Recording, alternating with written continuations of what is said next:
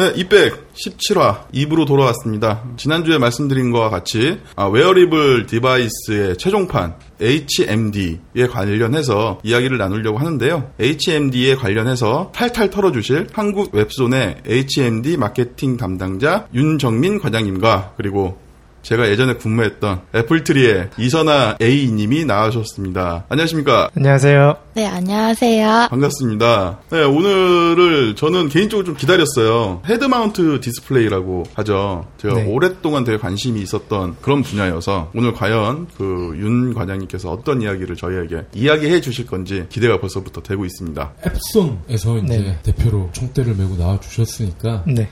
엡손에 대해서 좀 간략하게 설명을 음. 해주시죠. 엡손은 이제 일본계 기업입니다. 아마 많은 분들이 그 부분은 잘 모르고 계신 걸로 알고 있는데요. 1900년 초반에 1900년대 초반에 일본에서 설립이 됐고요. 여러분들 다 한번 들어보셨으리라고 생각하는데요. 세이코라는 시계 회사로 처음에 출발을 했습니다. 세이코라는 어, 시계 회사로 처음에 출발했다가 어, 동경 올림픽을 계기로 그 자동화된 소형 프린터를 세계 최초로 개발을 하면서 프린터를 제조하기 시작했고요. 그 이후로 이제 프린터 회사에 이제 엡손이라는 이름으로 좀 더 확고하게 브랜드를 뿌리내리게 됐습니다. 지금 사실상 본사의 사명은 세이코 앱손이라는 사명으로 통합이 된 상태고요. 그래서 지금 한 50년 이상 그 저희 앱손의 주력 비즈니스는 프린터 사업이고요. 최근 들어서 여러분들 다들 아시다시피 빔 프로젝터가 저희 또 하나의 주력 사업으로 자리를 잡고 있습니다. 앱손의 역사는 이미 100년을 넘어서고 있고요. 이제 한국에 이제 법인을 설립해서 본격적으로 비즈니스를 진행을 한 지도 이제 20년 가까이 시간이 지나고 있습니다. 음, 이번에 빔 프로젝터의 핵심 기술을 이용해서 HMD라는 신제품을 개발을 하게 됐고요. 신제품 개발을 통해서 좀 더 한 단계 도약을 하고자 날개를 펼쳐보고자 앱손이 시도를 하고 있습니다. 손목 시계가 되게 이쁜데 예 예. 그거 세이코 거예요? 아닙니다. 이건 어디 거예요? 예, 예물식이고요. 예물이? 예물식의 알사입니다. 아 롤렉스? 오. 이야 라피도? 어, 아 세이코는 예물로는 안 어울리나요? 어, 세이코 중에서도 굉장히 고가 라인이 사실은 있는 걸로 알고는 있는데요. 예.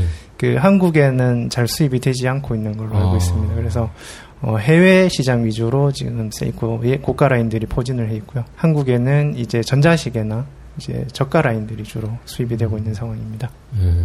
세이코는 그 스포츠 경기할 때 그 초시계 뭐 이런 걸로 많이 나오지 그 브랜드 맞나요? 맞습니다. 그 아. 세이코고요. 세이코가 이제 시계 회사로서 결정적인 명성을 떨쳤던 게 70년대에 그 쿼츠라는 수정의 진동을 이용한 전자시계를 세계 최초로 개발을 했습니다. 그래서 기존에는 그 기계 방식의 그 태엽 시계가 주류였는데 그 회사들을 거의 도산 직전까지 이 쿼츠 시계가 몰아넣었었죠. 근데 그 쿼츠 시계가 워낙 이제 대중화되다 보니까 이제 세이코만의 전유물이 아니고 다른 회사들도 쿼츠 시계를 만들므로 인해서 가격이 많이 떨어지고 그에 따라서 좀 많이 대중화가 되면서 어, 지금은 이제 쿼츠 시계만으로는 조금 장점을 잃어버리게 된 상태라고 볼 수 있습니다. 역시 원천 기술이 있는 회사라서 네, 계속 이렇게 파생물이 나오네요. 예 맞습니다. 어, 이 HMD도 빔 프로젝트에서 나왔다. 예, 예. 아, 좀 그런 사실을 오늘 처음 알았네. 네.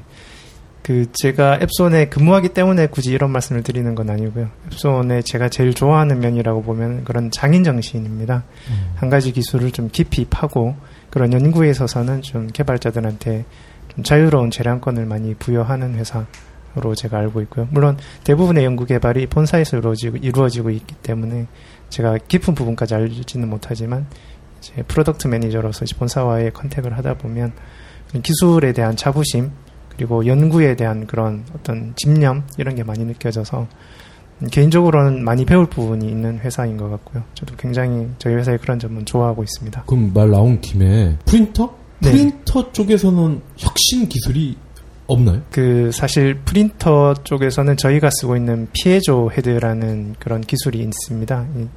이- 그 피, 잉크- piezo? piezo head라고 이제 잉크젯 프린터에 사용되는 분사 노즐 방식인데요.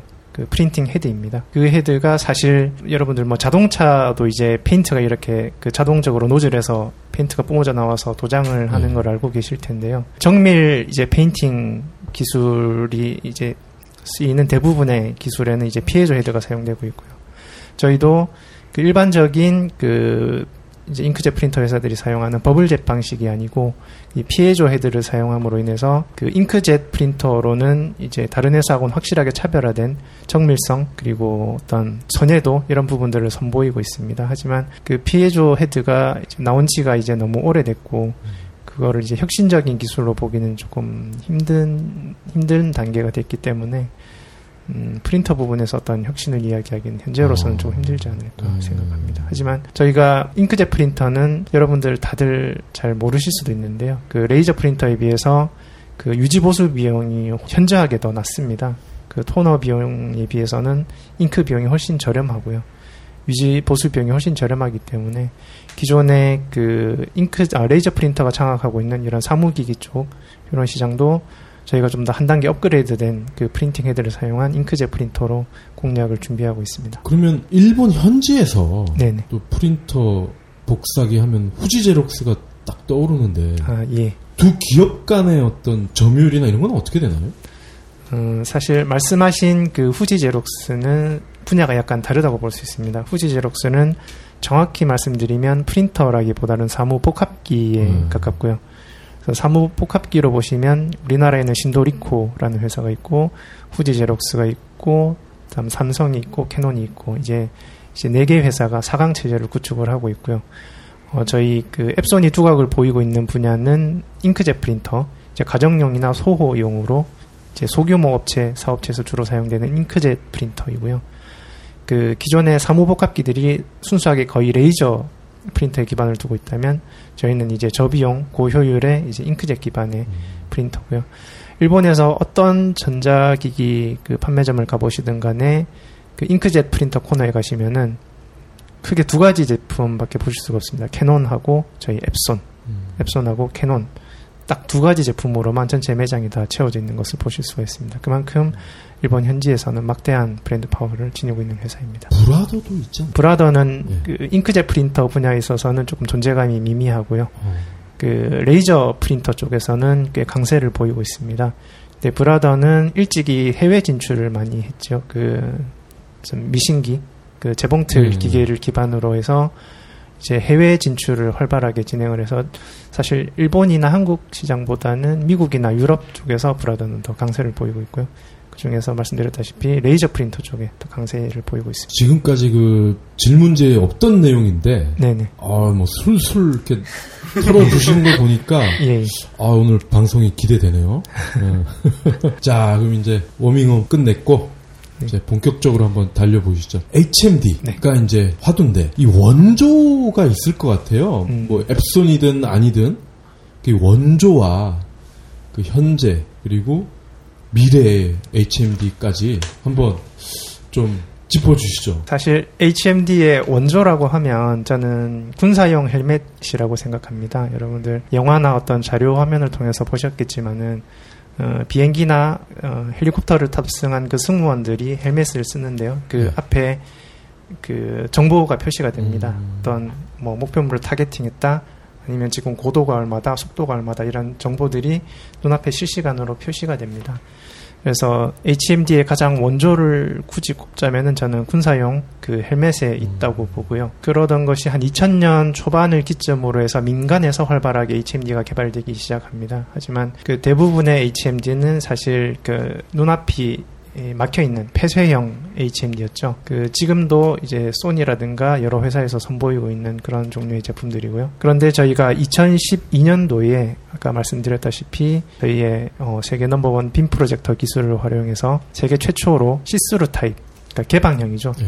그 눈앞에 화면을 보면서 바깥의 풍경을 같이 볼 수 있는 시스루 타입의 HMD를 어, 출시를 하게 되었고요. 출시 행사를 제가 2012년도에 직접 진행을 했었는데 그때 모토가 이것이었습니다. 어, 여러분들의 상상이 현실이 된다는 모토를 제가 걸었었고요. 그 이유는 여러분들 다들 기억하시겠지만 제가 중학교 때 가장 즐겨봤던 만화가 드래곤볼인데요. 그 드래곤볼 만화에 보시면은 일종의 HMD가 등장을 합니다. 바로 그 전투력 측정기 스카우터라고 부르는 기계가 등장을 하죠. 너 뭐 하는 녀석이야? 전투력이 고작 5인가 쓰레기 녀석 가까이 오지 마. 쏘겠다. 이렇게 만화나 어, 영화에서나 보던 그런 우리의 상상 속에 있던 제품들이 어느 날 갑자기 저희 눈앞에 나타났다라고 저는 봤기 때문에 우리들의 상상이 현실이 된다라는 모토를 그때 걸었었고요. 아 잠깐만. 예, 예. 거기서 전투력 제일 높은 애가 누구였죠? 프리더. 아니 네. 아니요. 그 뒤에 또 있는데 뭐 찐빵 같이 생긴 놈? 마인부가 마인부. 어, 걔, 있었죠. 걔가 제일 높죠. 그런데 그 스카우터가 실제적으로 제 역할을 하는 거는 프리더가 마지막입니다. 프리더의 전투력을 측정하다가 음. 스카우터가 이제 아. 그 견디다 못해서 폭발을 해버리죠. 폭발을 해버리고 그 뒤로는 마인부는 아예 그런 스카우터로 측정을 음. 하는 게 아니고 이제 기로 기의 크기로 이제 측정을 하게 되죠. 걔가 싸움 제일 잘하는 애 맞죠? 마인부가 사실상 사상 음. 최강이었다고? 볼 수 있죠. 음. 슬럼 덕후 덕후는 봤는데 네. 드래곤볼 덕후는 또 처음 봤어요. 아 저는 사실 그걸 보다가 네네. 아 이제 막 짜증이 나는 거야. 이게 자꾸 늘어지니까. 그래서 마인부 나오기 전에 끊어버렸어요. 저는. 아, 근데 나중에- 셀 셀이라는 예, 이제 그 나중에 뭐 있었죠. 이제 좀 어른이 돼서 보니까 뭐 그런 애가 또 나오더라고요. 이제 예. 나중에 베지타랑 또 합체도 하잖아요. 베지타 있었고 그 맨 처음에 피콜로? 피콜로. 어. 예, 맞습니다. 피콜로가 아주 기억이 나네요. 자 돌아와서 네, 다시 돌아와서 예, 안드로메다로 가고 있어. 어, 까먹으시면 안 됩니다. 예. 저희가 2012년도에 출시했던 그 BT100의 이제 후속작으로요. 저희가 올해 5월에 BT200을 출시를 하게 됐습니다. 어, BT200은 전작인 BT100에 비해서 무게와 크기를 어, 절반 이상으로 축소를 시켰고요. 미라캐스트, 그다음에 블루투스, 어, 자이로 센서, 카메라와 같은 부가적인 기능들을 많이 탑재를 함으로써 이제 명실공히 HMD를 뛰어넘어서 이제 스마트 글래스 의 면모를 갖추게 되었다라고 생각을 합니다. 저희는 현재 기술을 활용한 그 HMD 중에서는 저희 모베리오 BT200이 최고의 제품이다라고 자부를 하고 있고요. 그 앞으로도 많은 HMD 개발을 제조사들이 시도를 하시겠지만 아마 항상 그 앞에는 저희 엡손이 있지 않을까라고 생각을 하고 있습니다. 그 시장성 또한 아직 무한하게 존재를 한다고 보고 있고요. 그런 HMD의 대세는 경쟁사들이 주로 출시하고 계시는 그런 폐쇄형 타입이 아니고요. 이제 저희 모베리오처럼 시스루 타입, 즉 개방 형 타입이 되지 않을까라고 저희는 예상을 하고 있습니다. 듣는 분들은 좀 막연하거든요. 네네. 그러면 아침에 딱 일어나서 잠자리에 들기까지 요걸 쓰고 만약에 생활을 한다고 했을 때 그렇게 한번 설명을 한번 해주시죠. 아침에 이제 일어났다 하면은 이제 세수를 하고 머리를 감고 이제 스마트 글래스를 착용을 하십니다. 그리고 옷장 앞으로 가시겠죠. 예. 그러면 저희 스마트 글래스에 장착되어 있는 카메라가 저희 옷장의 배열 상태를 전부 체크를 해서 인터넷으로 받은 오늘의 날씨 그리고 오늘의 나의 바이오 리듬을 반영한 최적의 코디를 추천을 해주게 될 것입니다. 어, 그러면 그옷을 입고 이제 문 밖을 나서게 되겠죠. 그러면 이제 야외에 나오는 순간 저희 모베리오에 탑재되어 있는 GPS가 작동을 하게 됩니다. 그러면서 눈앞에 이제 지도가 펼쳐지게 되겠죠. 익숙한 출근길이겠지만 무언가 장애물이 있을 수도 있고 교통장애가 있을 수도 있고 어, 뜻하지 않게 뭐 미인을 만난다거나 네. 이런 돌발 상황에 전부 저희 모베리오가 일종의 그 내비게이션 기술을 선보임으로써 좀 더 재미있게 그리고 편리하게 직장으로 가는 길을 안내해 드릴 겁니다. 미인을 만났을 때 어떤 정보를 준다는 거예요? 이거는 약간 프라이버시 침해 요소가 될 수도 있는데요. 지금 HMD에 이제 얼굴 인식 기능이 네. 적극적으로 탑재가 되고 있는 추세를 보이고 있습니다. 그래서 자신의 어, 얼굴을 공개하겠다라고 사전에 이제 동의를 한 고객들 같은 경우는 HMD로 얼굴이 인식됐을 경우 그 개인의 정보가 바로 실시간으로 눈앞에 나타날 수가 있는 거죠. 그럼 그 개인은 그 정보를 어디에다 공개를 한 거예요? 그거는 이제 별도의 사이트가 이제 개발이 되어야 되는 부분이고요. 이제 음. 앱도 개발이 되어야 할 부분이라서 아직은 음. 조금 갈 길이 멀다고는 볼 수 있겠지만 물론 개인정보 보호 문제도 어느 정도는 해결이 되어야 될 것이고요. 그 부분을 부각시켜야 이게 잘 팔려요. 예. 설명을 잘 하셔야 돼. 제가 아까 기자님께서 주신 질문에 대답하다 보니까 약간 컨셉 으로도 많이 설명을 드리다 보니까 아직은 구현이 안 된 부분도 많이 설명을 예, 좀 예. 덧붙였던 거고요. 아니, 괜찮습니다. 예. 그래서 뭐 지금도 사실은 그런 온라인상에서 어떤 그 매칭 그런 서비스들이 꽤 있지 않습니까? 네. 자기가 원하는 조건이나 어떤 뭐 외모를 찾는 분들의 이제 짝을 소개해주는 그런 매칭 프로그램들이 활발한데 이게 이제 조금 더 저희가 상상력을 발휘해 본다면 이제 실시간으로 길에 지나가는 사람이 이제 내가 원하는 그런 매칭 인포메이션을 가지고 있다 그러면은 이제 바로 그 대시를 했을 때 성사될 확률이 훨씬 더 아. 높지 않을까라고 저는 보고 있는 거고요. 아니 그럼 예를 들어서 지하철 2호선을 타면 한 의자에 7명이 앉죠, 그죠? 7명? 그 정도 되지 않을까요? 일곱 명인가? 맞죠? 그 맞은편에 탕웨이 같은 여자가 딱 앉았어. 근데 공교롭게 일곱 명이 다 이걸 모베리오를 쓰고 있어. 그럼 동시에 일곱 명이 딱 그 여자의 정보를 수집을 하면 어떻게 되나요? 앱이 다운되나요? 물론 그 구현되지 않은 앱이기 때문에 제가 만약에 앱을 개발한다면 그 모베리오가 이제 와이파이 기능을 가지고 있습니다. 그래서 와이파이로 아마 서버에 접속을 했을 거고요. 맞은편에 계시는 탕웨이를 닮은 미인께서는 아마 자신의 프로필 혹은 공개하고 싶은 매칭 정보를 아마 서버에 올려놓으셨을 겁니다. 그러면 모베리오 사용자들께서는 이 서버에서 다중 접속을 서버는 허용을, 하기, 허용을 하기 때문에 서버에서 한 번에 그 한 분의 정보를 여러분들이 다운로드 받아서 실시간으로 보시게 되시겠죠. 아, 여기까지 좋아요. 네. 그, 그럼 쓰고 이제 회사 갔습니다. 네. 예. 회사에 도착을 했다면은 우선 제가 만약에 이제 새로운 기술이나 이제 업무를 배우고자 한다고 했을 때 저희 모베리오가 또 한번 활용이 될 수가 있습니다.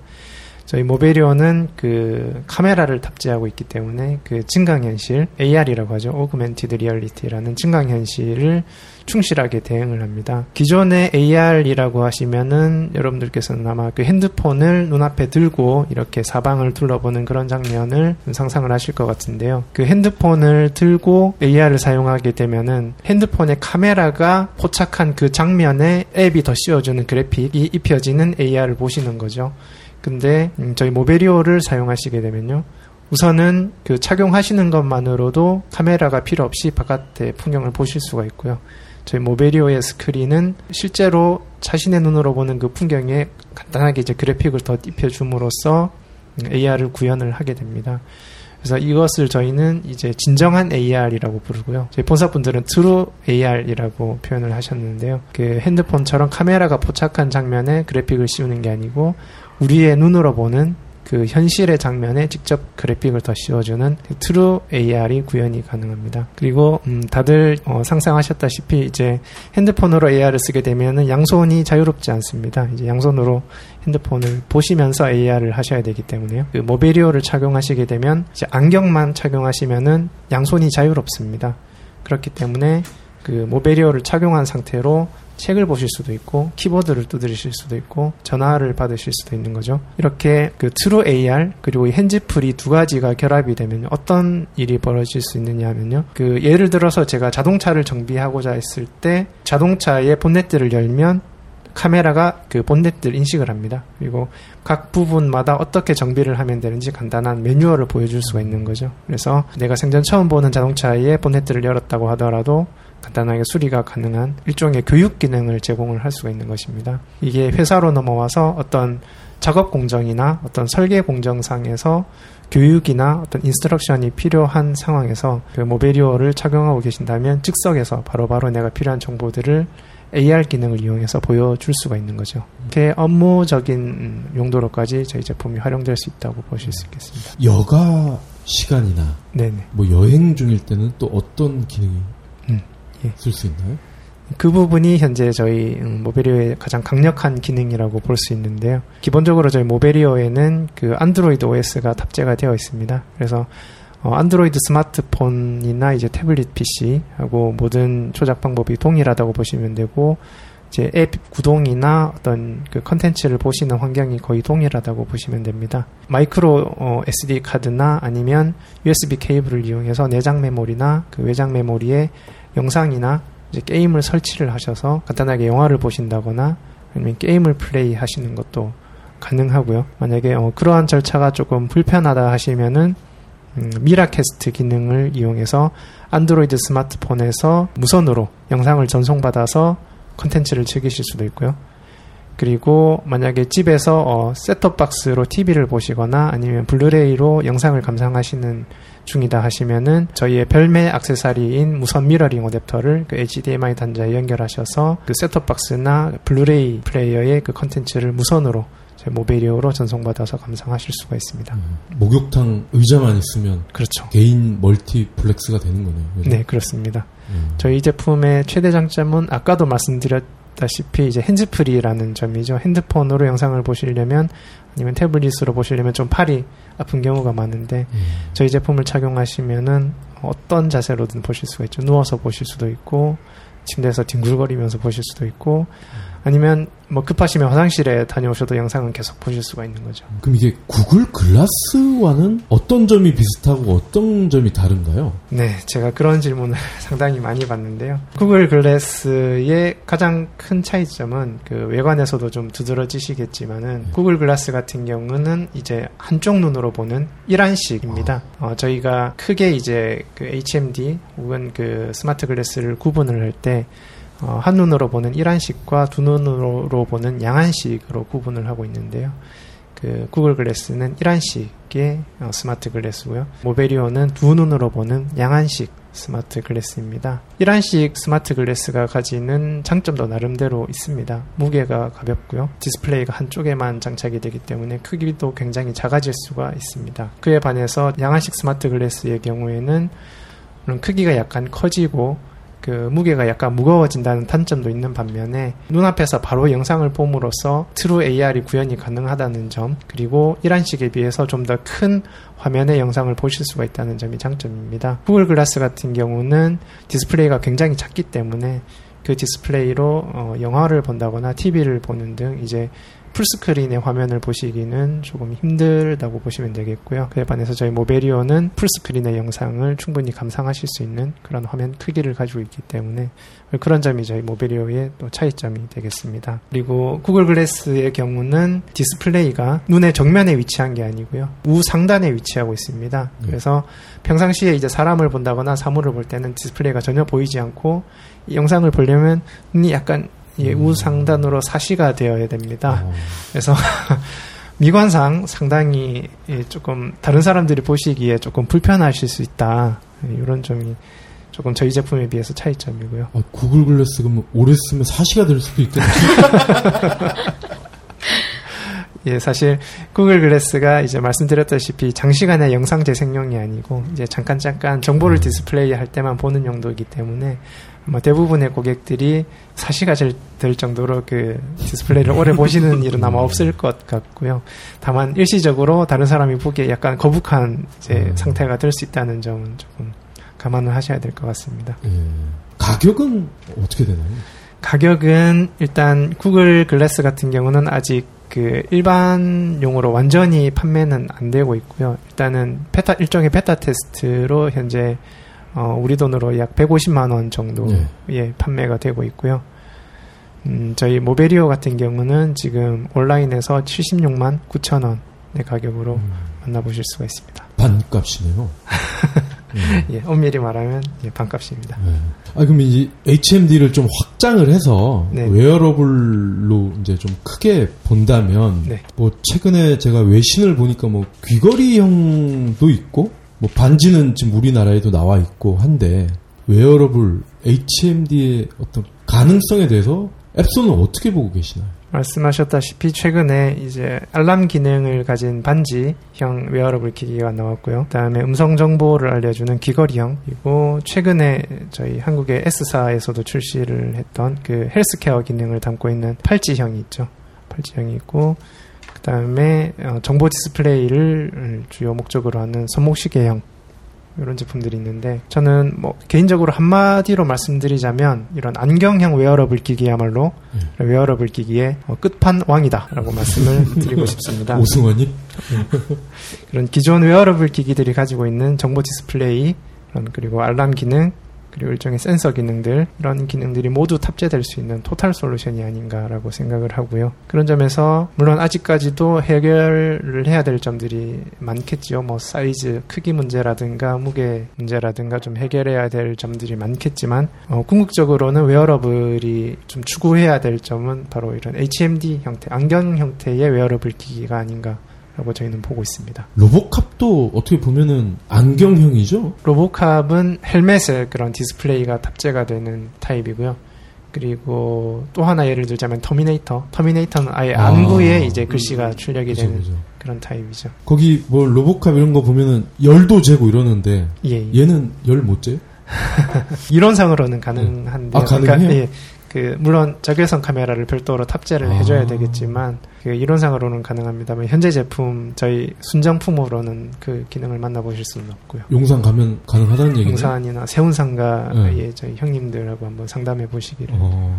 아 저는 그런 게 있으면 좋겠어요. 그 열 감지를 해서 네. 누가 숨어 있거나 이럴 때 형태가 나오잖아요. 그런 기능이 있으면 좋을 것 같아요. 예를 들면 어떤 환경에서 쓸 수가 있을까요? 경찰들한테는 좋겠죠. 범인들 잡으러 갈 때 이게 열 감지가 돼버리니까 파악이 되잖아요. 어디 숨어 있나? 그리고 소방관들 불난 집에 들어갔을 때 그 유독가스를 먹으면 먼저 기절부터 하잖아요. 그런 다음에 이제 불상사가 생기는 건데 그럴 때 이제 열 감지가 되면 화염의 열이 감지가 되면 안 되겠지만 인체 열만 감지가 된다면 어우 그거는 생명을 구할 때 정말 좋은 수단이 되는 거죠. 그리고 뭐 미아 발생 산 같은 데 있잖아요. 야산 이럴 때도 아주 유용할 거고. 사실은 지금 BT200 같은 경우는 이제 B2C 이제 일반 컨슈머 제품으로 출시를 한 제품이고요.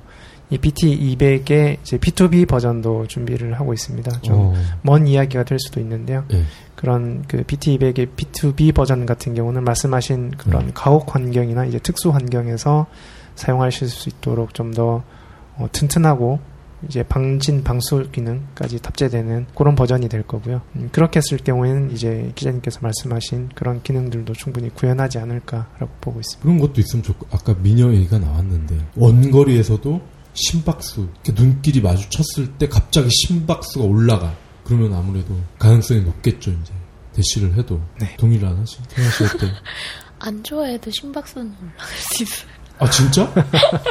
그런가? 제가 BT200 이거를 일주일 정도 써봤는데 네. 뭐 좋아요. 다 좋고 재미있고 창의적인 제품인데 여전히 좀 무거워요. 안경 걸치는 요 부위가 좀 아프고 뭐라고 해야 되나 패드로 이렇게 움직이는 부분 요것도 조금 과도기적 제품인 느낌도 들고 좀 수정돼야 될 부분이 있는 것 같은데 뭐 소비자나 아니면 내부 어떤 의견이나 발전돼야 될 부분에 대해서 한번 좀 얘기해 주시죠. 앱손 제품만의 문제는 아닐 거예요.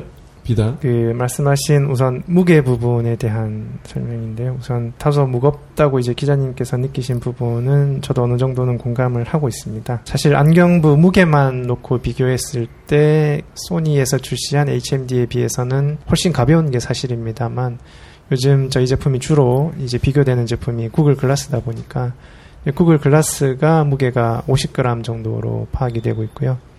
음, 저희 제품이 88g이기 때문에 사실상 뭐 구글 글래스에 비해서는 상당히 이제 무게감을 느끼실 수 있는 게 사실입니다. 그리고 저희 제품 같은 경우는 양안식 제품이다 보니까 디스플레이가 두 개가 장착이 되어 있고요. 그다음에 무게가 대부분 앞쪽으로 좀 집중이 되어 있어서 그 무게가 좀 얼굴 전체로 분산되어 있는 구글 글라스에 비해서는 조금 더 무게감을 느끼실 수 있는 것도 사실이고요. 그런데 저희도 그런 음, 향후 그 스마트 글래스나 HMD가 좀 더 대중화되기 위해서는 이런 휴대성이 반드시 해결이 되어야 된다고 보고 있기 때문에 크기와 무게를 전체적으로 줄이기 위해서 좀 다각도로 노력을 하고 있습니다. 한 가지 조금 유념해서 보셔야 될 부분이 지금 저희 제품 같은 경우는 빔 프로젝터를 이렇게 반사판에 반사시켜서 보는 방식인데요. 그 화면의 크기가 이 반사판의 크기와 비례하고 있습니다. 그래서 만약에 화면의 크기를 키우고자 한다면은 이 반사판의 크기가 두께가 더 두꺼워지게 되겠죠. 반사판이 커지니까요. 반사판의 두께가 두꺼워지면은 이 무게는 기하급수적으로 증가를 음. 하게 됩니다. 그래서 지금 현재 상황에서 제가 확실하게 말씀을 드릴 수 있는 부분은 지금 현재 화면 크기를 갖추고 있는 HMD 중에서는 그 BT200이 갖추고 있는 무게가 최선이다. 라는 거는 확실하게 말씀을 드릴 수가 있고요. 그렇지만은 이 그 무게 문제를 조금 더 한 단계 넘어서기 위해서는 기존에 존재하지 않았던 저희는 지금 핀 프로젝터를 사용하고 있지만 핀 프로젝터나 LCD 방식이 아닌 좀 더 혁신적인 디스플레이 기술이 필요합니다. 그래서 저희는 그런 화면 크기를 어느 정도 유지하면서 무게나 크기를 좀 혁신적으로 줄이기 위해서 그런 디스플레이 원천 기술을 또 저희 자체적으로 개발을 하고 있다는 점은 좀 관심을 갖고 지켜봐 주셨으면 좋겠고요. 그리고 하나 또 하나 기자님께서 말씀하신 그 컨트롤 부분 이 부분도 사실은 상당히 불편한 부분이 있는 건 사실입니다. 구글 글래스 같은 경우는 특히 이제 음성 인식을 지원을 하기 때문에 음성으로 이제 그 실제로 어, 구글 글래스를 컨트롤하는 게 가능하고요. 그렇지만 저희는 기본적으로는 음성 인식은 지원하지 않고 터치패드의 터치를 통해서 컨트롤이 가능한데요. 이 부분은 사실은 저희가 내부적으로도 여러 번 검토를 했습니다만 장점이자 단점으로 보고 있습니다. 왜냐하면 이 컨트롤러가 존재함으로써 저희는 발열이나 어, 전자파 문제에 있어서는 구글 글래스보다는 좀 유리하다고 보고 있고요. 물론 그로 인해서 뭐 여러 가지 좀 희생되는 휴대성 부분도 있습니다만 그리고 또 하나 저희가 강점을 가지는 부분이 배터리 부분입니다. 구글 글래스 같은 경우는 이제 배터리가 어, 오른쪽 머리 위에 전부 다 올려져 있는 방식인데요. 그렇기 때문에 배터리 크기가 500원짜리 동전 크기 정도밖에 되지 않고요. 그에 비해서 저희는 컨트롤러에 그 배터리가 내장이 되어 있기 때문에 똑같은 영상 컨텐츠를 재생한다고 봤을 때 구글 글래스에 비해서 10배 이상의 재생 시간을 가질 수가 있습니다. 그 컨트롤 패드를 이용하고 컨트롤러가 별도로 구분되어 있다는 점이 장기적으로는 물론 음, 해결이 되어야 될 그 저희의 과제입니다만 지금 현재 기술로서는 나름대로의 장점이 있다고 보고 있기 때문에 현재로서는 이런 그 터치 패널을 이용한 컨트롤 방식을 유지를 하고 있습니다. 저희 그 방송 전에 이제 안면 익히기 작업 때 네, 잠깐 말씀을 하셨는데 오큘러스 네, 네. 우리 제품을 위협하는 강력한 앱들이 나오고 있다 라고 하셨죠 아까? 사실 네. 앱 이라기보다는 구글에서 최근에 에, 발표한 프로젝트인데요. 카드보드라는 프로젝트를 공개를 했습니다. 카드보드가 어, 어떤 프로젝트냐면 여러분들 다들 아시는 그 박스 골판지 네. 이를 이용해서 그 구글이 웹상에서 제공하는 설계도대로 골판지를 절단을 합니다. 그리고 그거를 가이드에 따라서 접착을 하면은 머리 위에 장착할 수 있는 큰 안경 모양의 골판지 박스가 완성이 됩니다. 거기에 이제 구글이 제공하는 앱을 설치를 한 스마트폰을 탑재를 하게 되면요. 그 자체로서 하나의 HMD 기능을 하는 어플리케이션이 되는 거죠. 골판지를 골판지만으로. 어, 무슨 만화 같은 저희가 사실은 지금 현재 그 모베리오가 가장 강점을 가지는 부분이 아까 말씀드렸던 그런 영상 감상 부분인데요. 그런 부분에 있어서 이 카드보드라는 구글이 던진 이 카드가 상당히 좀 저희의 좀 골머리를 썩히고 있는 부분입니다. 음, 비용 측면에서 보더라도 약 한 3만 원에서 5만 원 정도의 구현이 가능한 솔루션이기 때문에 이게 또 온라인상에서 급속하게 소문을 타고 또 음. 퍼지고 있는 것으로 제가 파악을 하고 있기 때문에 우리 좀 저희도 대책을 좀 세우지 않으면 안 될 상황이 그럼 그 3만 원은 골판지 값인가요? 일부는 골판지고요. 그리고 그 오큘러스 리프트에 들어가는 것과 동일한 렌즈가 있습니다. 네. 그 렌즈 가격이 모두 포함되어서 아, 중국제로 구매했을 때는 3만 원, 그리고 좀 더 품질이 좋은 제품 같은 경우는 5만 원 정도인 것으로 저희가 파악하고 있습니다. 구글의 그 매뉴얼과 골판지 매뉴얼과 네, 구글의 스마트폰을 결합을 하면 오큘러스 같은 제품이 된다. 맞습니다. 그게 시연이 되거나 이런 동영상이 있나요? 그거를 시연을 한 동영상은 제가 아직 보지는 못했고요. 아마 구글 플레이 스토어에 들어가시면 그 카드보드용 앱이 있을 겁니다. 예. 앱을 이제 스마트폰 있으신 분들은 직접 설치를 해서 확인해 보실 수가 있을 거고요. 그리고 지금 웹상에 카드보드라는 검색어로 검색을 해보시면 관련된 컨텐츠들이 블로그나 인터넷상에 어. 꽤 검색이 되는 걸 아마 보실 수가 있을 겁니다. 어, 되게 흥미로운 정보를 타사에서 이렇게 제공을 해도 되나요?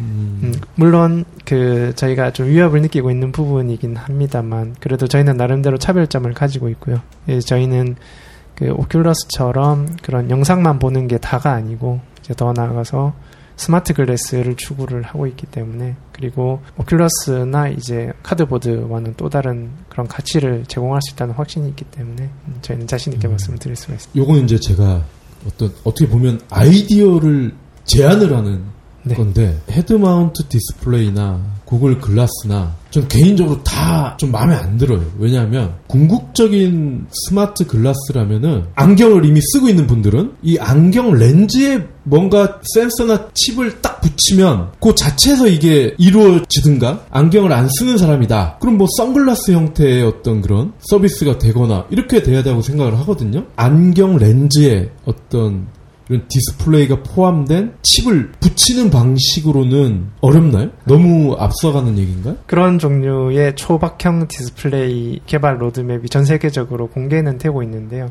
사실 그게 이제 아직 로드맵이나 컨셉상으로만 존재하고 있고 그 실제로 구현이 된 사례는 없는 걸로 알고 있습니다.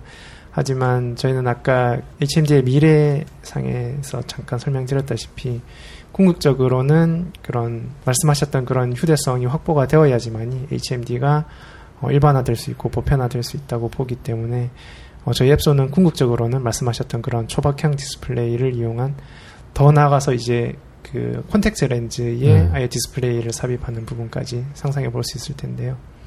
그런 이제 HMD 스마트 글래스를 저희는 추구를 하고 있습니다. 일본 본사에서 개- 개발 중인가요, 그럼? 물론 당장 그런 초박형 디스플레이가 나올 수는 없겠지만 개발 로드맵상에 그런 그 컨셉이 존재하는 거는 저도 확인을 했습니다. 과장님 몰래 만들 수도 있어요.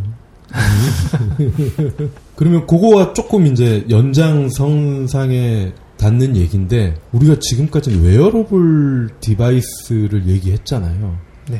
네. 그럼 웨어러블이 아니라 아예 몸 안에 들어오는 방식의 스마트 기기도 생각을 해볼 수 있을 것 같아요. 그렇죠. 사실 그렇게 보면은 의료 쪽에서는 이미 이제 몸 안에 들어오는 웨어러블 기기는 어느 정도 어, 현실화가 되어 있다고 생각을 합니다. 간단하게 생각해 보면 보청기나 이제 심장 박동기 네. 그리고 일정 시간이 되면 자동으로 약물을 투여하는 이제 이식 장치 네. 이런 것들이 이미 선보인 상태고요. 그리고 제가 말씀드렸다시피 이제 좀 더 상상력을 발휘해 본다면은 앞으로는 어, 귀나 눈에 삽입되는 방식의 그런 그 웨어러블 기기가 나오지 않을까라고 생각을 하고요. 또 그런 방식으로 궁극적으로는 이제 모든 제조사들이 그 wearable device를 개발하지 않을까라고 생각을 하고 있습니다. 엡손은 뭐 관련 프로젝트 팀이 없나요? 이런 저희도 사실 아직 한국에는 소개가 되지 않았는데요. 손목시계 타입의 네. 웨어러블 기기도 이미 만들고 있고요. 손목시계와 저희 모베리오를 연동하는 서비스도 준비를 하고 있습니다. 그런데 그 몸 안에 이식하는 거는 지금 저희가 기존에 해왔던 이런 단순한 전자기기와는 차원이 다른 시장이라고 보시면 되고요. 의료기기의 일종으로 취급이 될 수 있기 때문에 지금까지와는 조금 다른 프로세스나 어떤 다른 컨셉으로 접근해야지만이 좀 성공할 수 있는 시장이지 않을까라고 저희는 생각을 하고 있습니다. 최근에 본 영화들 몇 개 보면은 공통적인 게 하나 있어요. 그 미래의 모습을 담은 영화인데 손목 아니면 여기 목 뒤에다가 칩을 넣는 거예요. 지금 이미 우리 저 강아지들은 하고 있잖아요. 우리 저 주민등록증처럼 네. 개는 그런 식으로 하고 있거든요. 그래서 그런 게 진짜 가까운 미래에 현실화 될 것 같아요. 눈이든 귀든 뭐 성대에다 뭘 박아서 영어나 중국어로 바로 이렇게 말이 나오게 한다든지 충분히 가능할 것 같아요. 앱손이 그 빔 프로젝트 분야에서 앞서고 있다 라고 하셨는데 그거에 대한 설명을 좀 해주시죠. 빔 프로젝터 시장을 보시면 크게 DLP 방식과 LCD 방식이 있습니다. DLP는 현재 대만 업체들이 주도를 하고 있는 타입이고요. 저희 LCD 타입은 주로 어, 일본에 위치한 자리하고 있는 기업들이 주로 추구를 하는 방식인데요. 저희 앱소는 세계 최초로 LCD 방식의 빔 프로젝터를 사용 상용화한 어, 기업입니다. 그 빔 프로젝터를 분해해 보시면 그 안에 이제 손톱보다 더 작은 초소형 LCD가 내장이 되어 있습니다. 그 LCD의 뒷면에서 빛을 쏴서 화면을 만드는 원리인데요. 초소형 LCD 기술에 있어서는 저희 앱손이 독보적인 기술을 확보를 하고 있고요. 그 손톱보다 더 작은 그 유닛 안에 그 LCD를 세 장을 집어넣어서 저희는 정확하게 말씀드리면 3LCD 타입이라고 부르고 있습니다. 3LCD 기술에서는 저희 앱손이 현재 음, 세계에서 넘버원 독보적인 기술을 확보를 하고 있고 또 시장 점유율 뭐- 면에서도 음, 세계 1위를 달리고 있습니다. 3LCD 방식 같은 경우는 DLP에 비해서 색깔이 좀 더 선명하고 좀 더 밝기가 균일하게 보인다는 장점이 있고요. 음, 그래서 단순 사무용보다는 영화를 보시거나 아니면 이미지를 보실 때 조금 더 강점을 발휘하실 수가 있는데요. 어, 최근에는 이제 기업체에서 사용하시는 그런 문서들에서도 음, 파워포인트를 활용한다거나 어떤 이미지를 활용해서 좀 더 컬러풀한 그런 자료들이 많아지다 보니까 아무래도 DLP 방식보다는 컬러 재현성이 좀 더 정확한 3LCD 방식이 각광을 받고 있지 않나라고 저희는 보고 있습니다. 가정에서 쓸만한 것도 있죠. 그렇습니다. 지금 사실 우리나라에서는 그 저희는 홈 프로젝터라고 부르는데요. 집에서 쓰는 가정용 프로젝터 제품이 있는데 한국은 아무래도 그 삼성이나 LG의 치열한 경쟁 덕분에 TV가 상당히 많이 대형 TV가 많이 네. 보급되어 있는 상황이라 미국이나 일본이나 유럽 같은 다른 선진국들에 비해서는 홈 프로젝터의 보급률이 그렇게 높지 보급률이 높지 않은 편인데요. 그런 해- 제가 말씀드린 해외 선진국들에서는 이미 TV를 대신해서 이제 홈 프로젝터를 활용하시는 가정들이 굉장히 많은 상황이고요. 그 판매 대수 면에서도 어, 업무용 빔 프로젝터와 거의 대등하게 그 가정용 빔 프로젝터가 판매되고 있는 상황입니다. 하지만 한국 시장에서는 빔 프로젝터가 크게 물론 소비자들의 어, 요구는 어느 정도 있다고 저희는 보고 있습니다만 아직까지 TV 업체들의 선전으로 인해서 크게 이제 빛을 보지 못하고 있는데요. 집에서 보시기에는 제 개인적인 느낌으로는 이제 가정용 프로젝터가 TV보다 영상을 감상하실 때 훨씬 더 눈도 편안하고요. 그리고 극장에 온 듯한 그런 실감 나는 영상을 보실 수가 있다는 점에서 충분한 강점을 가진 제품이 아닌가라고 생각이 됩니다. 그 부분은 좀 문화의 문제도 있을 것 같아요.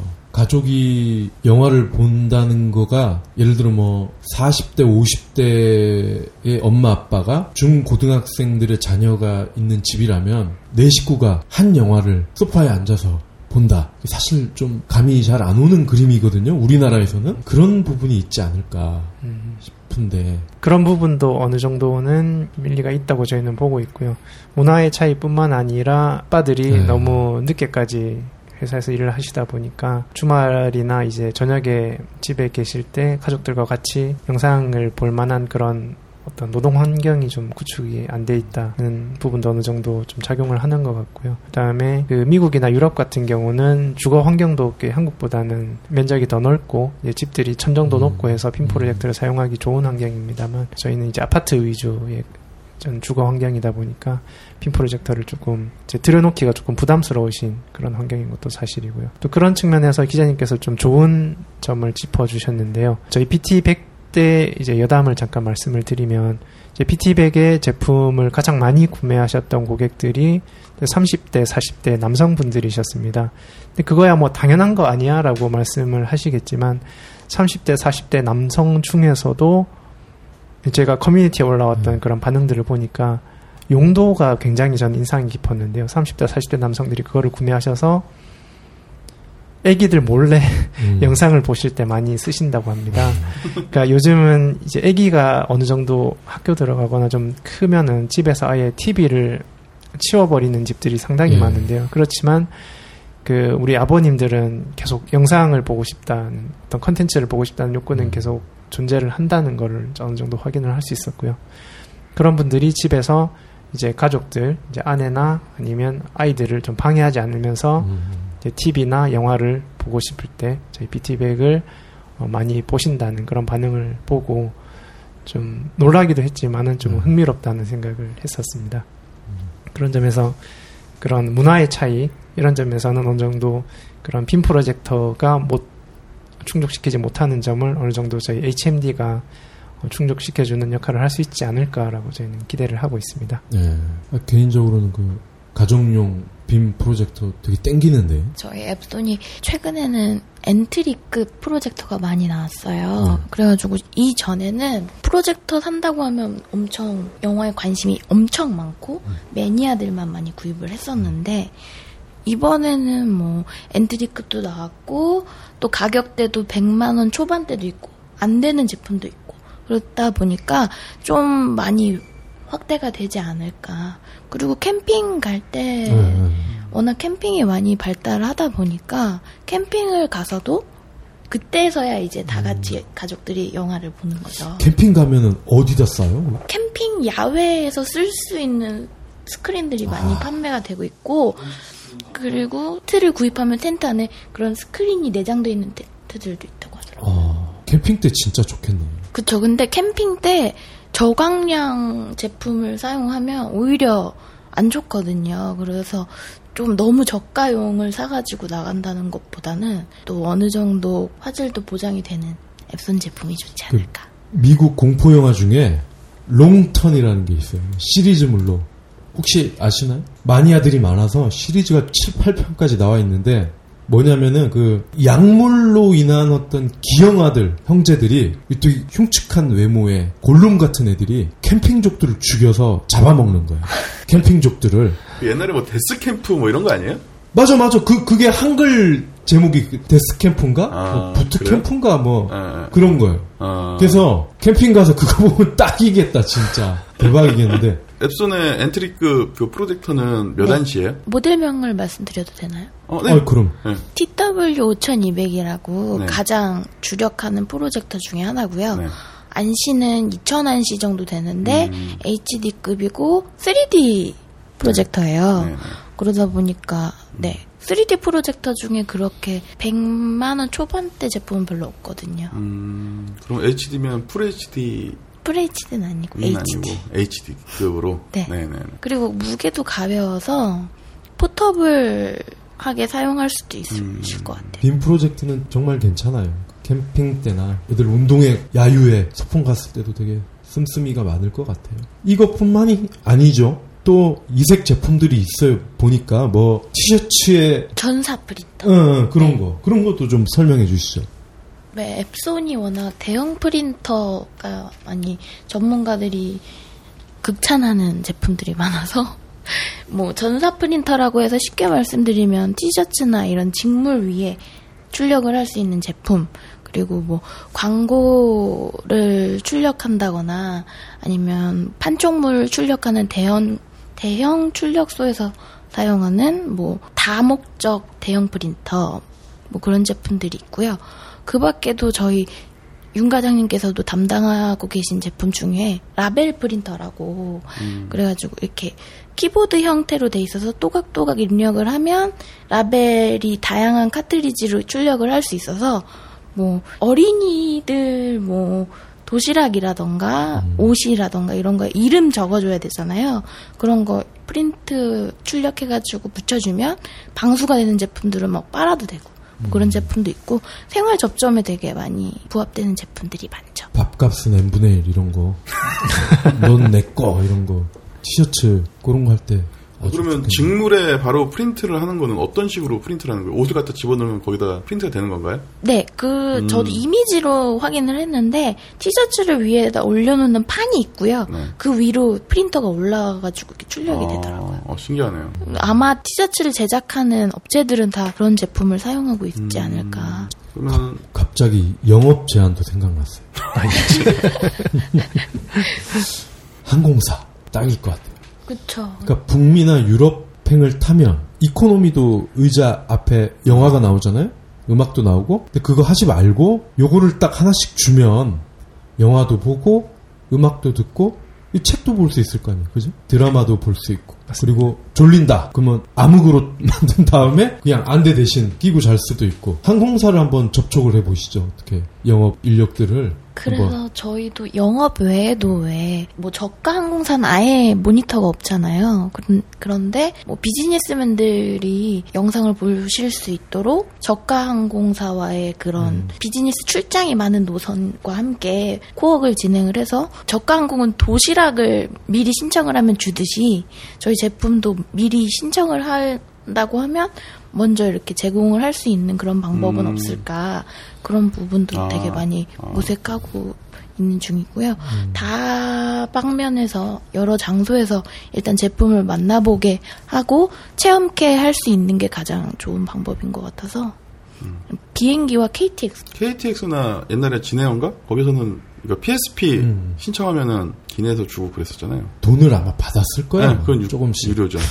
최근에 지금 준비하고 있는 것이 치과와의 코어기예요. 치과요? 네, 근데 안과가 아니고? 네, 음. 치과에서 생각보다 많은 분들이 라미네이트나 뭐 미백 시술을 하실 때 입을 벌리고 되게 마냥 기다려야 하는 상황이 되게 많대요. 음, 그렇죠. 네, 치료 의자에 앉아서 네, 그렇죠. 그런 자기- 대기 시간이 많기 때문에 음. 그런 분들이 이 제품을 한번 경험케 하시는 건 어떨까라는 음. 생각이 들어서 요즘에 지금 준비 중이고요.